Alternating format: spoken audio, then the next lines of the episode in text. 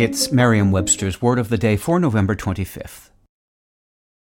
Hi there, it's Julia Louis Dreyfus. You may know me from my podcast called Wiser Than Me, where I talk to older women and get their wisdom from the front lines of life. I was amazed by how many people told me our show made them look forward to getting older, which is why I'm here to talk about season two of the show. Sally Field, Billie Jean King, Beverly Johnson, Ina Garten, Bonnie Raitt, just to name a few.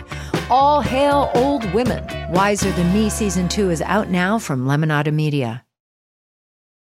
Today's word is abnegate, spelled A B N E G A T E.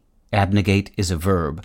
It's a formal word that is most often used to mean to deny or renounce in contexts relating to responsibility.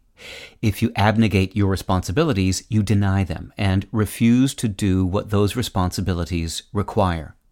Abnegate can also mean to surrender or relinquish, especially in contexts in which someone is abandoning their own desires or interests. Here's the word used in a sentence from the New Republic by Mark Hill. The Athletics' move to Las Vegas isn't official yet, but MLB ownership is expected to rubber stamp it.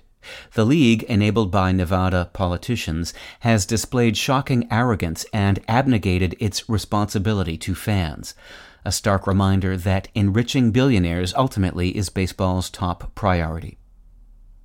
There's no denying that the Latin root negare, meaning to deny, has given English some useful words, among them abnegate, which is used in formal settings to mean to deny or renounce, with responsibilities typically being the thing denied, and to surrender or relinquish, with personal desires or self interest being the thing surrendered.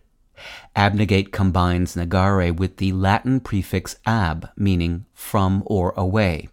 The related noun abnegation means denial or self denial.